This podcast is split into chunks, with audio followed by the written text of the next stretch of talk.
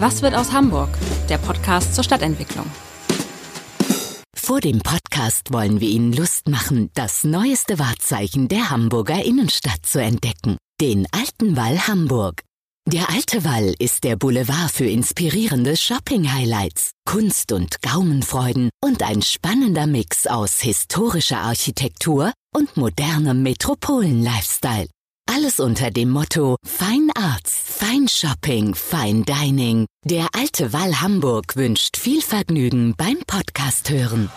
Hallo, moin, moin und herzlich willkommen zu einer neuen Ausgabe unseres Podcastes. Mein Name ist Matthias Iken und heute geht Ihnen und mir vielleicht ein Licht auf, denn ich habe Michael Batz bei mir, den Lichtkünstler, der in Hamburg viele Gebäude in Szene gesetzt hat, ob die Blue Goals zur Fußball-WM, der Blueport oder die Speicherstadt. Michael Batz taucht Gebäude in das richtige Licht. Ja, Herr Batz, ich habe ein bisschen geschaut. Ihre Vita liest sich zu Beginn recht gewöhnlich. Studium der Germanistik, Geschichte und Philosophie. Wie kommt man da zum Licht?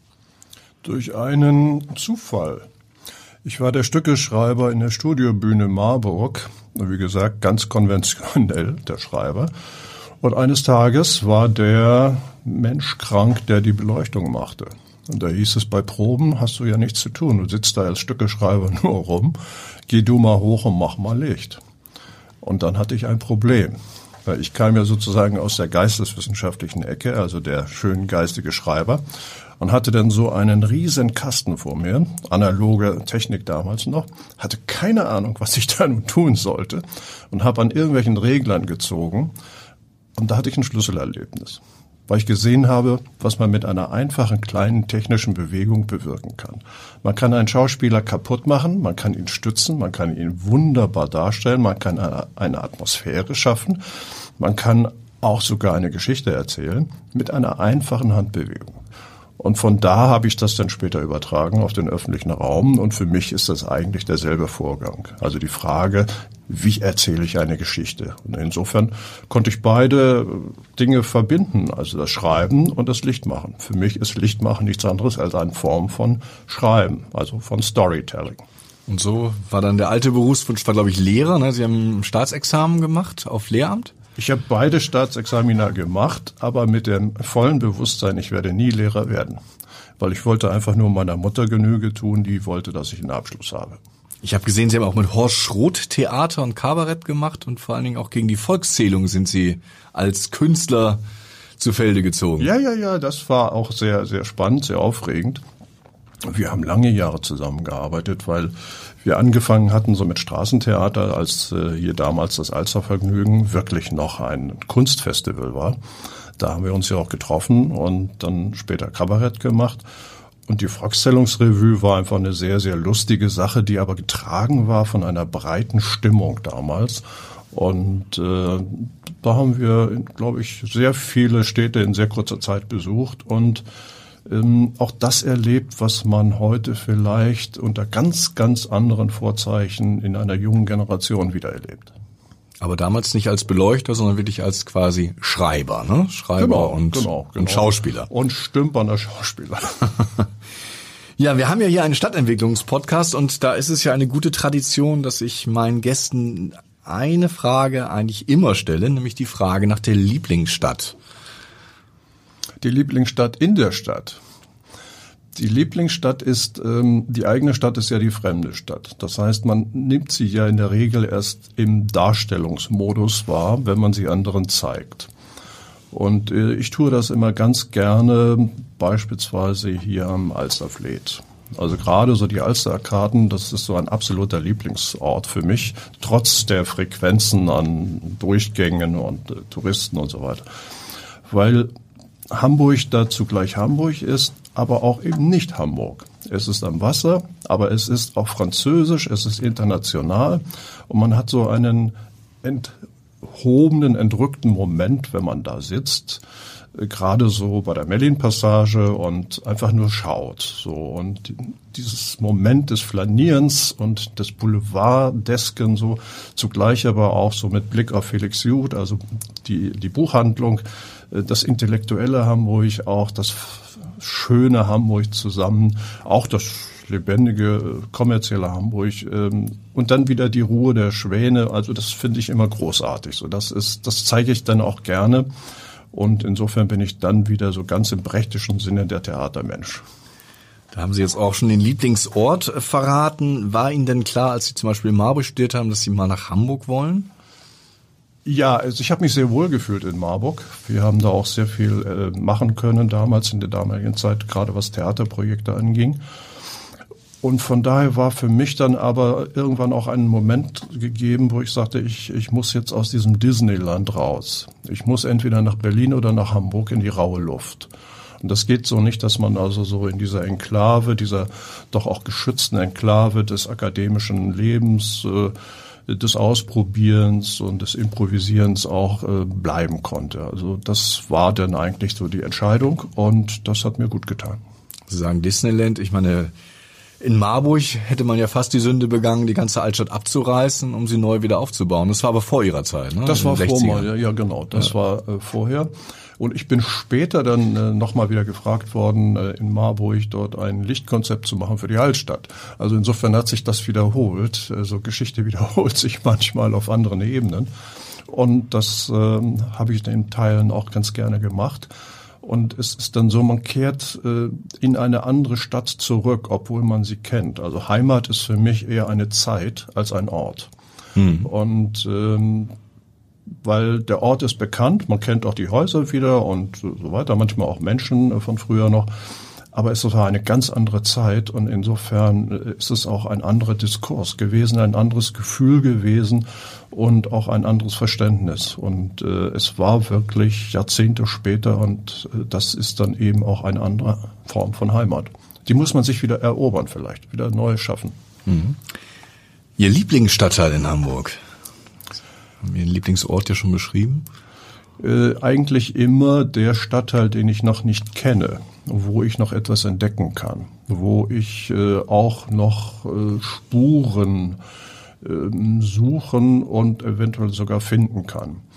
Äh, Im Moment ist es äh, überraschenderweise Roter Baum, ähm, weil ich mich sehr intensiv seit Jahren mit der Geschichte eines Hauses befasse, Roten Baumchaussee 26. Und dieses Haus ist einfach unglaublich. Äh, und von diesem Haus kann ich ableiten, also viele, viele Momente, die den Stadtteil betreffen, die Geschichte dieses Stadtteils ähm, und auch verborgene Geschichten. Und von daher bin ich da jetzt momentan ganz fasziniert, immer so von der Moorweide ähm, dorthin zu gehen, beziehungsweise an der Litfaßsäule gleich vorne äh, am Eingang der Edmund-Siemers-Allee, die seit 120 Jahren dort steht mhm. und die all diese Geschichten mitgemacht hat und die ein Buch des Jahrhunderts ist, wenn man so will, über die Plakatierung der Anschläge und was man alles also seit 1900 äh, dort äh, veröffentlicht hat. So, und von daher ist das auch wieder so ein Moment zu sagen, du kennst diesen Ort natürlich. Wie oft bist du da lang gegangen? Aber du kennst ihn überhaupt nicht. Du kennst ihn erst dann, wenn du ein paar Geschichten ausgegraben hast, gefunden hast. Aber wie kommst du überhaupt dahin? Also von daher, es gibt wechselnde Lieblingsorte und Stadtteile. Und so wie es ganz früher auch mal Ottensen war, als wir ähm, in den 70er Jahren auch sogar noch Straßentheater gemacht haben. Mhm. Also mit Walter Seeler sind wir da durchgegangen, der da war damals der, der Beauftragte da für die Konversion sozusagen, Stadtentwicklung dieser Mann mit dem großen Hut, also das war, war spannend so. Und dann geht man da durch und sieht einen, einen Stadtteil, den man so erstmal nicht für möglich hält. Wenn man aus Marburg gekommen ist und gesagt hat, man kennt die großen äh, Klischeebilder, Hamburg, ja, ne, Reeperbahnhafen und so weiter, äh, Rathaus, also das, was man so komprimiert als Hamburg versteht. Und dann hat man, schlägt man eigentlich ein ganz anderes Buch der Stadt auf, mit ganz anderen Quartieren, anderen Kapiteln. Und das war damals Ottensen, also muss ich sagen. Das war sehr, sehr spannend. Ein ganz anderes Ottensen, als wir es heute kennen. Mhm. Also, you know. Kann man sagen, dass der, der Straßentheater macht, einen ganz besonderen Blick für Stadt entwickelt, weil der ja natürlich genau gucken muss, wo funktioniert unsere Form von Theater, wo ist auch das Publikum? Absolut, absolut, ja. Und, Sie äh, haben sich also Ottensen ausgesucht damals, weil es am besten zu dem Theater passte? Unter anderem, unter anderem. Wir waren, wir waren auch an, in anderen Stadtteilen und ähm, es ist ja immer die Korrespondenz zwischen Ort und Menschen, die dort leben. Wir haben zum Beispiel auch ähm, sehr viel ähm, gearbeitet in der ähm, Berzeliusstraße hin. Also wirklich so richtig Problembereiche, wo wir gesagt haben. In Bildstedt. Ja, in Bildstedt. Da schicken wir, da, da fahren wir mit unserer Theaterfeuerwehr hin. Wir hatten ein altes, ausrangiertes Feuerwehrauto. Das war dann unser, unsere Theaterfeuerwehr. Das ist Feuerrotes Spielmobil. und sind dann sozusagen zum sozialen Brennpunkt gefahren, so und haben dort aber sehr, sehr schöne Erlebnisse gehabt, auch Ostdorf, Lurop, äh, also all die äh, Quartiere, die damals im Gespräch waren, viel mehr noch als heute und haben dort wunderbare Menschen kennengelernt, aber natürlich auch fordernde Situationen gehabt. Wir sind eigentlich immer sehr froh zurückgekehrt, dort gewesen zu sein, das versucht zu haben, denen auch zugehört zu haben. Sie haben uns zugehört und gerade wenn man so Improvisationstheater macht, ist es natürlich davon abhängig, dass man einen gegenseitigen Respekt hat und dass man sich wahrnimmt und dass man den Ort wahrnimmt und eben auch sieht, wo leben diese Leute, wo leben sie, wo leben wir und äh, es ist dennoch eine, ein Dialog möglich. Haben Sie ein Lieblingsgebäude in Hamburg? Ein Lieblingsgebäude, ähm, da müsste ich dann doch schon ein bisschen in die Speicherstadt schauen, muss ich sagen. Darauf kommen wir ja gleich. Mhm. Vielleicht dann nochmal, um diese fünf Fragen abzuschließen, äh, vom Lieblingsgebäude zu dem Gebäude, was Sie gerne abreißen würden. Ja, ich bin nicht so derjenige, also ich bin keine wandelnde Abrissbirne. Also das ist nicht so mein Naturell unbedingt, sondern ich versuche eher ähm, etwas zu verstehen. So.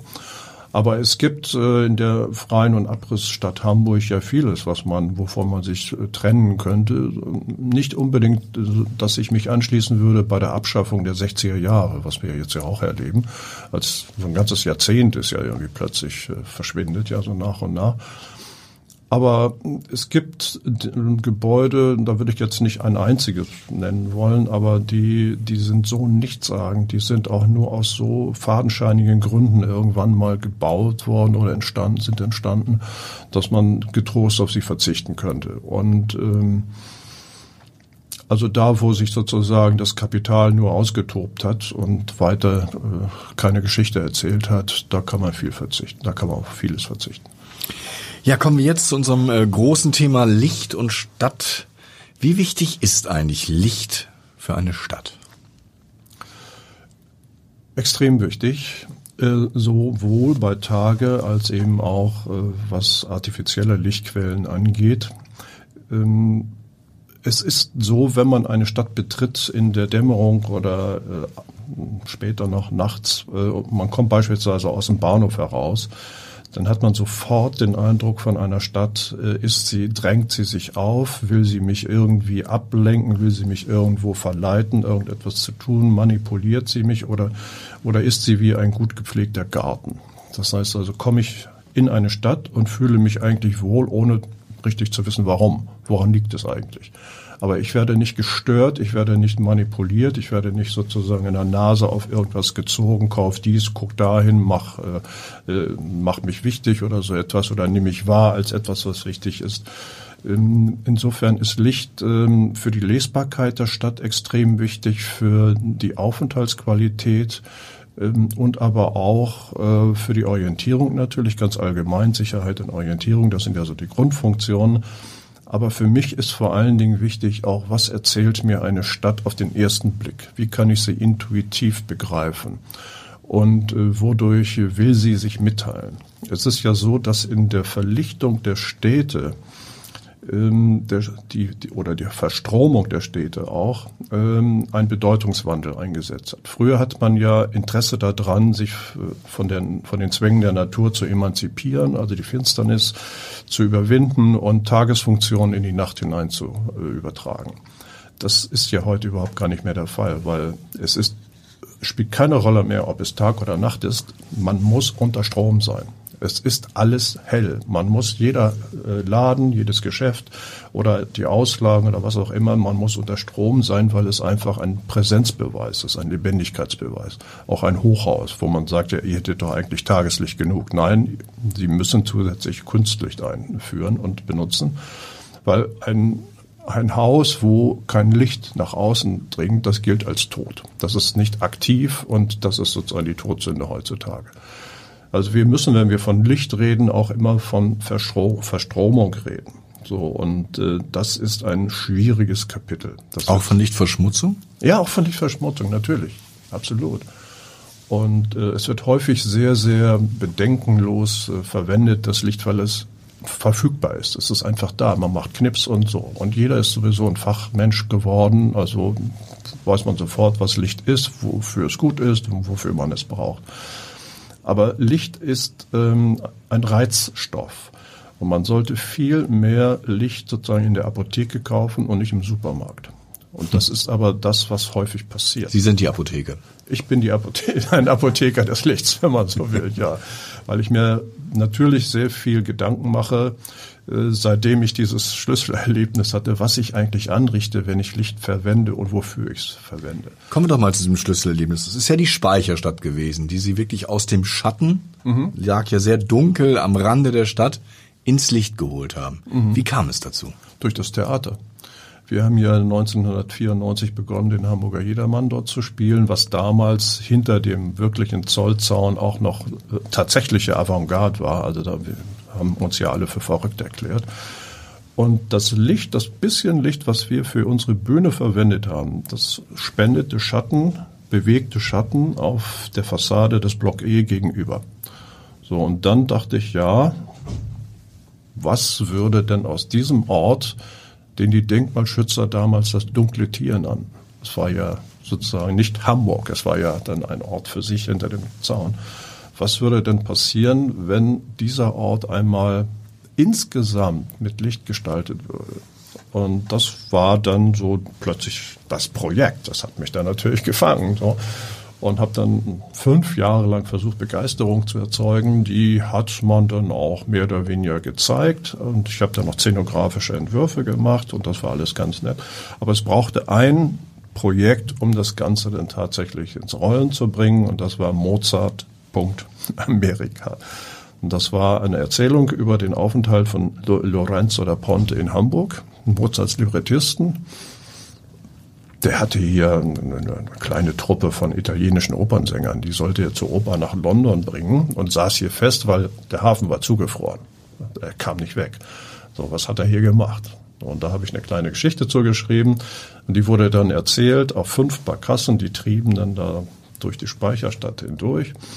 Und ähm, dazu gab es die erste vorläufige Illumination der Speicherstadt und natürlich Don Giovanni Musik. Und das war also schon der Opernmoment schlechthin. Und das dann hatte man ein Bild, wie eine beleuchtete bewusst gestaltete, beleuchtete Speicherstadt aussehen könnte. Und das war sozusagen der Durchbruch. Und das ist jetzt hat dann 2001 dieses, dieses große Ereignis gegeben, 27. April, 60 Barkassen im Zollkanal, ein, ein unglaubliches Hamburg-Bild, das war toll. So, und dann stieg das Licht hoch und so weiter und seitdem ist es eben da und äh, gilt ja dann auch, wie Senator Broster sagte, als drittes Wahrzeichen so der, der Stadt. Und das Interessante ist ja, dass die Speicherstadt, ich habe mal in alten Medienheften geguckt, als Sehenswürdigkeit gar nicht auffällt oder gar nicht auftaucht. Das heißt, die Hamburger haben die Speicherstadt erst mit durch ihr Licht entdeckt, oder? Ja, genau, genau, weil es war ein Unort. Also ich habe auch noch äh, viele gebürtige Hamburgerinnen und Hamburger kennengelernt, die gesagt haben, na, da ging man nicht hin, wenn man da keinen Grund hatte, also oder gearbeitet hat. Also man ging da nicht hin. Das war wirklich ein Unort und das war hinter dem Zollzaun und das, das gehörte nicht mehr zu Hamburg. Das war wie eine, eine Wand, wie eine chinesische Mauer. Das gab es nicht. So und ganz, ganz komisch, weil die Geschichte, die habe ich ja dann später auch nochmal erzählt, äh, Speicherstadt-Story. Äh, es ist eine Stadt gewesen, die bevölkert war, also wo wirklich viele, viele Menschen gearbeitet haben. Und es war eine Stadt der Frauen. Man hat ja immer so diesen Eindruck, dass es eine Männerwelt gewesen. Ja, war es ja auch. Aber wenn Sie mal äh, nachschauen, allein eine Kaffeeverleserfirma, die hat 300 Frauen beschäftigt, die Kaffee verlesen haben da am Tisch. Eine einzige. Es gab aber teilweise bis zu 20 Firmen, die das gemacht haben. Dann können Sie mal hochrechnen, wie viele Frauen jeden Morgen da äh, in die Speicherstadt gegangen sind, um Kaffeebohnen zu verlesen. Und also insofern für mich auch eine Stadt der Frauen. Das ist aber eine Geschichte, die praktisch gar nicht erzählt worden ist. Oder auch die, die jüdischen Kaufleute, die, die es dort gegeben hat. Und zwar ziemlich viele. Kaffee, Rotabak und, und anderes. Auch kaum erzählt. Also da gibt es noch viel nachzuholen. Und äh, da kommen wir wieder auf denselben Punkt. Ein Ort ist auch immer der Ort von Menschen. So, und der Geschichten. Und das gehört für mich zusammen. Und dann sind wir wieder beim Licht. Wenn ich also diese Geschichten erzähle, kriegt dieser Ort plötzlich ein, ein Licht. Also mir geht auch dann ein Licht auf. Und insofern ist das alles eine Übersetzungsform.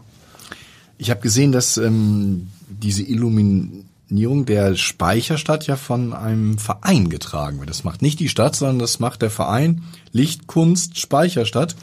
Und äh, das kostet roundabout, stimmt das? 20.000 Euro im Jahr? Die Beleuchtung der Speicherstadt?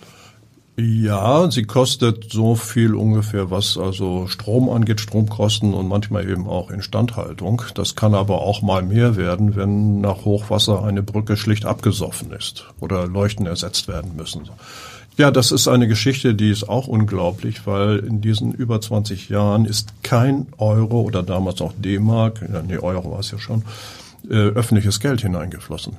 Das ist, es wird wahrgenommen als ein, eine öffentliche Beleuchtung. Es ist aber wirklich Sache dieses Vereins. Also das Ganze ehrenamtlich zu stemmen mit, ein, mit Mitgliedsbeiträgen und ab und zu gibt's äh, Sponsorunterstützung.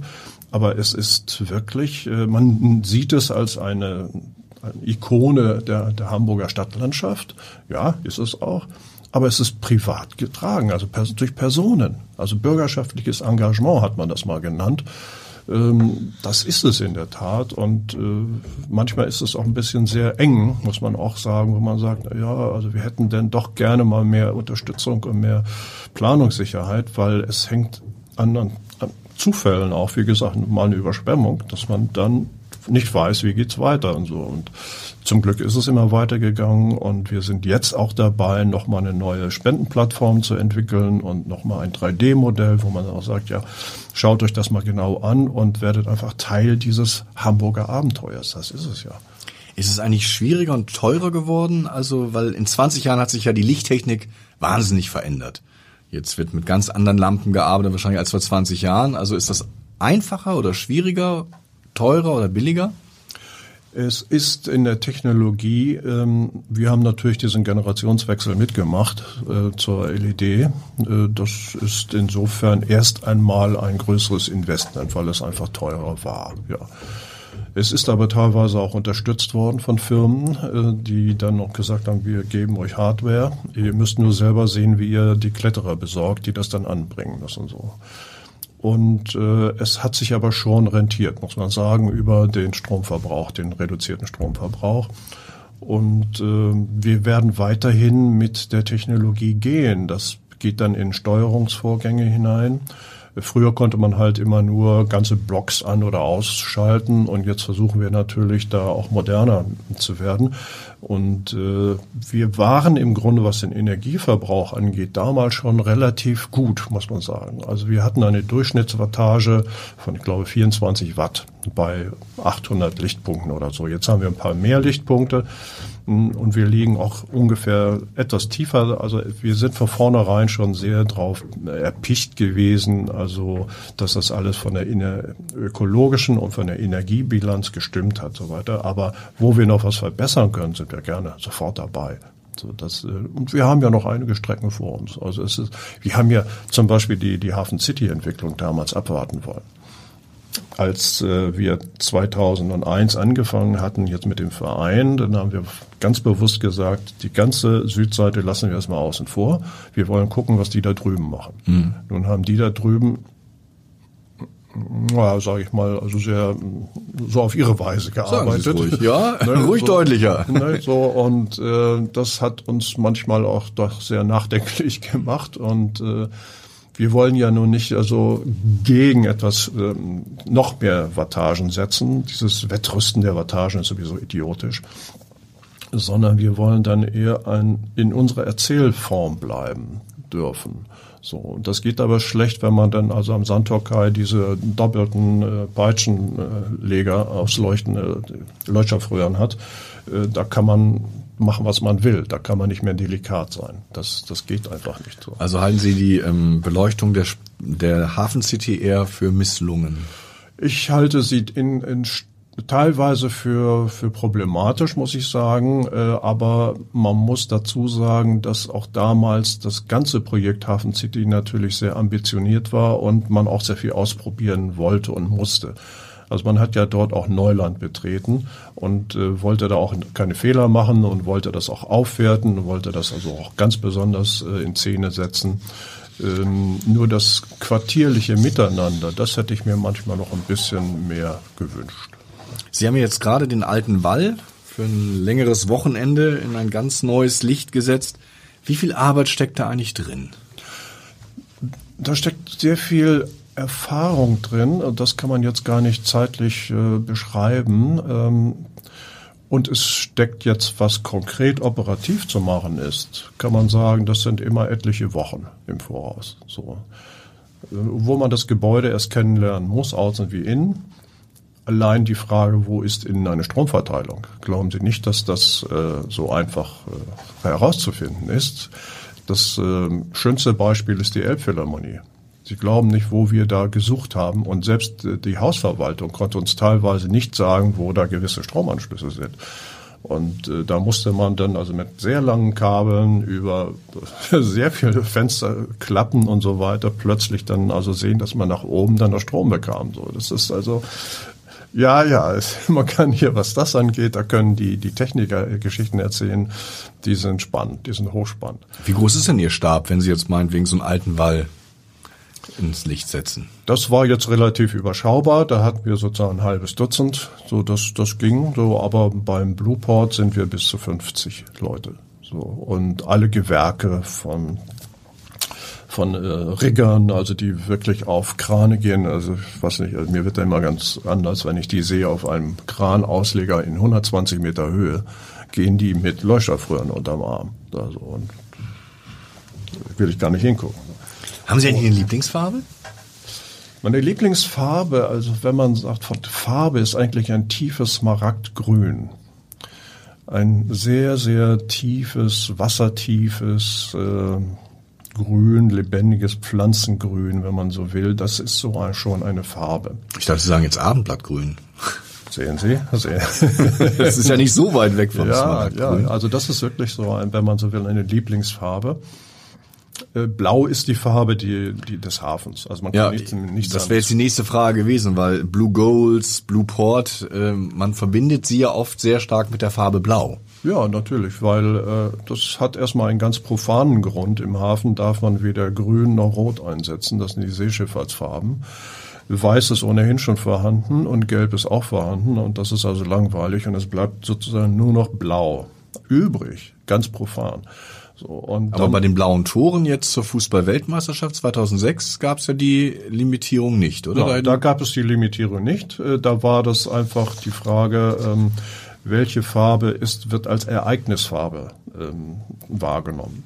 Und Blau ist ja eigentlich ein reiner Widerspruch. Das heißt, es gilt ja als cool, als kühl, als distanziert. Es ist aber von der kurzen Energiewelle sozusagen. Das ist die höchste Aufregung. Und deswegen wird das ja auch als Ereignisfarbe eingesetzt bei Feuerwehr, Polizei, Unfallwagen und so weiter. Und dieser Widerspruch, der, der ist einfach hochinteressant, weil keine Nachrichtensendung ohne einen blauen Hintergrund. Das gilt als Glaubwürdigkeitsbeweis. So. Aber es ist eigentlich die höchste Unglaubwürdigkeit, so, weil es eigentlich voller Energie ist und eigentlich nur noch nach vorne will. Und äh, das habe ich, das war so die Idee bei den Blue Goals. Ähm, war, ich, war ja auch ein, ein Riesenmissverständnis eigentlich, weil es sollte ja eigentlich eine Hommage sein an Shanghai, die Städtepartnerschaft Shanghai.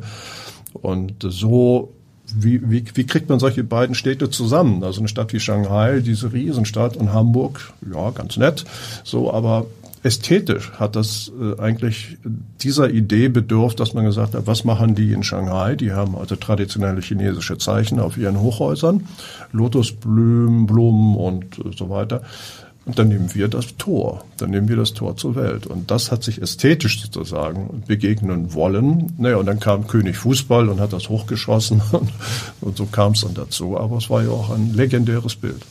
Gibt es eigentlich so, so Lieblinge, wenn man jetzt auf äh, über 20 Jahre Beleuchtung zurückschaut, wo Sie sagen, die Aktion war besonders gelungen? Waren das die Blue Goals? War das Blue Port? War das die Speicherstadt? Oder findet man alles irgendwie? faszinierend? Nein, Liebling, also hier muss man ein bisschen nach Kategorien unterscheiden. Also das ähm, für mich schon Besondere war der Berliner Reichstag, muss man sagen. Das war schon. Äh, Auch zur Fußballweltmeisterschaft, ne? Oder? Nee, dauerhaft. Nee.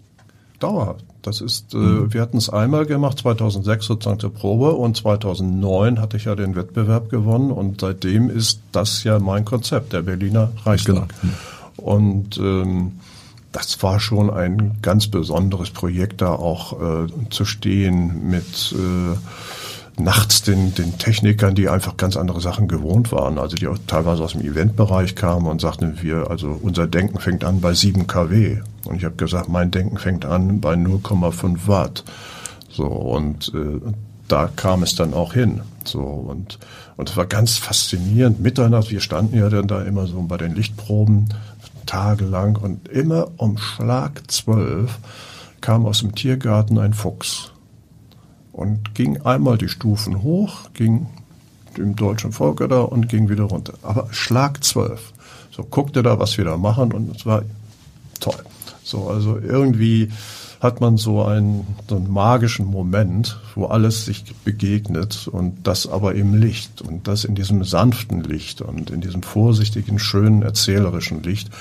Weil Licht ist für mich eine Literatur der Nacht. Es ist eine, hat eine Grammatik und die sollte man auch beachten. Und es ist alles andere als äh, Wallwashing oder äh, ist, äh, ja, Lichtverschmutzung oder sonst auch immer. Also wie gesagt, da sind wir wieder bei der Apotheke, bei der feinen Geschichten. Manchmal muss man aber auch natürlich große Akzente setzen, das ist klar, also gerade auf Distanzen oder wenn die Umgebung sehr groß ist, das gehört eigentlich auch dazu. Sie haben ja auch deutsche Denkmäler, Holstentor, Lübeck, Dessau, mhm. Bauhaus. Mhm in Szene gesetzt. Ähm, wie nähern Sie sich so einer Aufgabe? Guckt man sich erstmal das Gebäude in verschiedenen Tageszeiten an, probiert man dann am Computer oder wie muss ich mir das vorstellen? Ja, das tut man auf beides, beides. Aber ich suche als erstes immer eine, eine Geschichte und, und einen Dialog. Weil Licht selber ist ja von der physikalischen Natur ist ja schon eine Dialogform. Das heißt, man, wenn eine Welle irgendwo äh, auf einen Partikel trifft, dann entsteht Sichtbarkeit. Das ist eine dialogische Grundform. Und ähm, dieses, diese, diesen Dialog, den benutze ich jedes Mal, wenn ich mich einem, zum Beispiel einem Gebäude näher. Wenn meine Frage zu stark ist, dann lösche ich das Gebäude aus. Das heißt, ich kann es ja durch zu viel Licht auch verschwinden lassen. Wenn meine Frage zu unbestimmt ist oder zu schwach, dann verfunzelt das. Dann habe ich ja irgendwie so einen kleinen Lichtfleck oder so etwas und das ist kein Dialog. Das heißt, ich brauche genau die Bildschwelle, um einen Dialog, um ein Gespräch herzustellen zwischen dem, was ich möchte oder was ich wissen möchte oder was ich sagen möchte und dem, was ich als Antwort auch bekomme. Insofern ist das nichts anderes als das, was im Theater auch passiert. Das heißt also, wenn ich die falsche Frage stelle, kriege ich eine falsche Antwort oder eine, die nichts sagt. So, und so gehe ich dann in der Regel an Objekte heran oder eben an Co-Subjekte, wenn man so will, weil das ist immer eine Co-Autorenschaft auch. Und äh, da interessiert mich die Geschichte, natürlich Lübeck, klar, das war auch schön, und dann aber auch die Funktion, das Tor. Und äh, es gibt ja so ein schönes Bild, wo dann dieses große Wort Exit drauf projiziert ist. Ähm, auch mit einer alten Technologie. Also ich, wir hatten damals ja noch so die, die großen Dias so, und die Scheinwerfer, die waren so stark, mussten so stark, dass die Dias dann geschmolzen sind. Das heißt also, anschließend hatte man sozusagen ein vergängliches Bild geschaffen und das war dann nur einmalig da. Und äh, ja, also so gehe ich an die, und das dauert manchmal. Man braucht also schon ein Gefühl, man muss ein Gefühl auch aufbauen und das geht nicht ganz schnell. Manchmal ist es auch intuitiv da, aber dann sollte ich es auch lieber nochmal überprüfen, sage ich mir immer. So auf den zweiten Blick ist manchmal doch besser als auf den ersten Blick. Gibt es eigentlich noch so ein Gebäude, von dem Sie sich wünschen, das mal zu illuminieren? Ja, also in der, in der Reihenfolge würde mir sozusagen das vierte Verfassungsorgan noch fehlen. Das ist das Kanzleramt, weil drei andere habe ich schon illuminieren dürfen. Also Bundesratsgebäude in der Leipziger Straße, Schloss Bellevue, das Bundespräsidenten und natürlich den Reichstag auch. So, dann wäre das natürlich schön, sozusagen das Quartett äh, voll zu haben.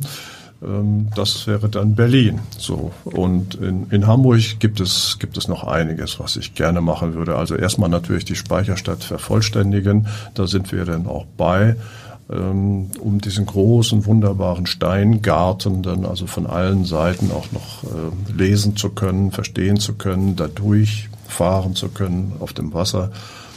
Und äh, dann, ja, mal sehen. Also der Gibt schon was Konkretes, konkrete Planung, was Sie jetzt als nächstes hier in Hamburg anfassen? Ähm, Nein, wir werden, wir werden wahrscheinlich natürlich im nächsten Jahr noch mal wieder den, ähm, den Blueport haben.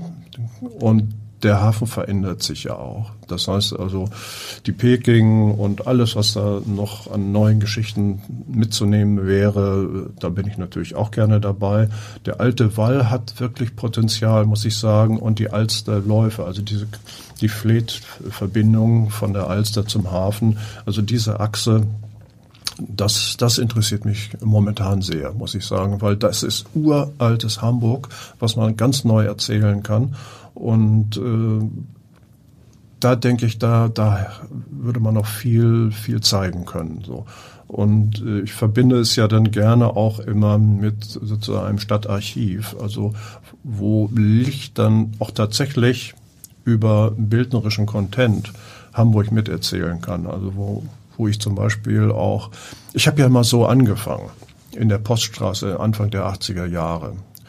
Und zwar wollte ich äh, einfach nur Text projizieren von der damaligen Volkshochschule auf das Alsterhaus. Ich habe neun Genehmigungen gebraucht und ein Machtwort der Senatskanzlei, dass ich das durfte, weil das Bezirk, äh, Bezirksamt Mitte damals noch die Furcht hatte, die Autofahrer, die da durchfahren, die werden so irritiert, dass sie ins Alsterhaus rasen. So und äh, das, also es hat sich viel viel verändert seitdem, auch zum Thema Licht. Und ähm, ich denke, jetzt haben wir sehr viele Chancen, Hamburg nochmal zu erzählen. Das alte Hamburg genauso wie das, was äh, nicht mehr da ist. Und ich glaube nicht so sehr an Abrisse. Also ich bin nicht der Mensch der Abrisse, sondern ich bin eher äh, der Mensch der Erinnerung wieder. Oder zu zeigen, wo ist die Differenz über eine Erzählung aus der Vergangenheit, aber wo ist die Differenz auch, was wir heute an Potenzial noch haben könnten und wo wir heute Stadt nochmal anders erzählen könnten als nur in den Terms of Commercialism. So, und Letzte Frage. Dem letzten Podcast hatten wir den Elbtower Bauer zu Gast. Würden Sie den auch ins rechte Licht setzen? Da ist die Frage, was man unter Recht versteht. Denn äh, man kann, äh, Licht kann nicht lügen oder sollte nicht lügen. Und Licht ist nicht unbedingt nur für Face, äh, Face-Up, Making-Ups und so weiter ähm, zuständig. Und es ist auch nicht dazu da, um architektonische Sünden auszubügeln oder Dinge also wegzulügen, die einfach nicht in Ordnung sind. So, und äh, da kann Licht durchaus eingesetzt werden als äh, Medium der Wahrheit. Licht sollte immer auch Wahrheit erzählen und nicht äh, drumherum reden und nicht lügen und nicht schöner machen, als es ist.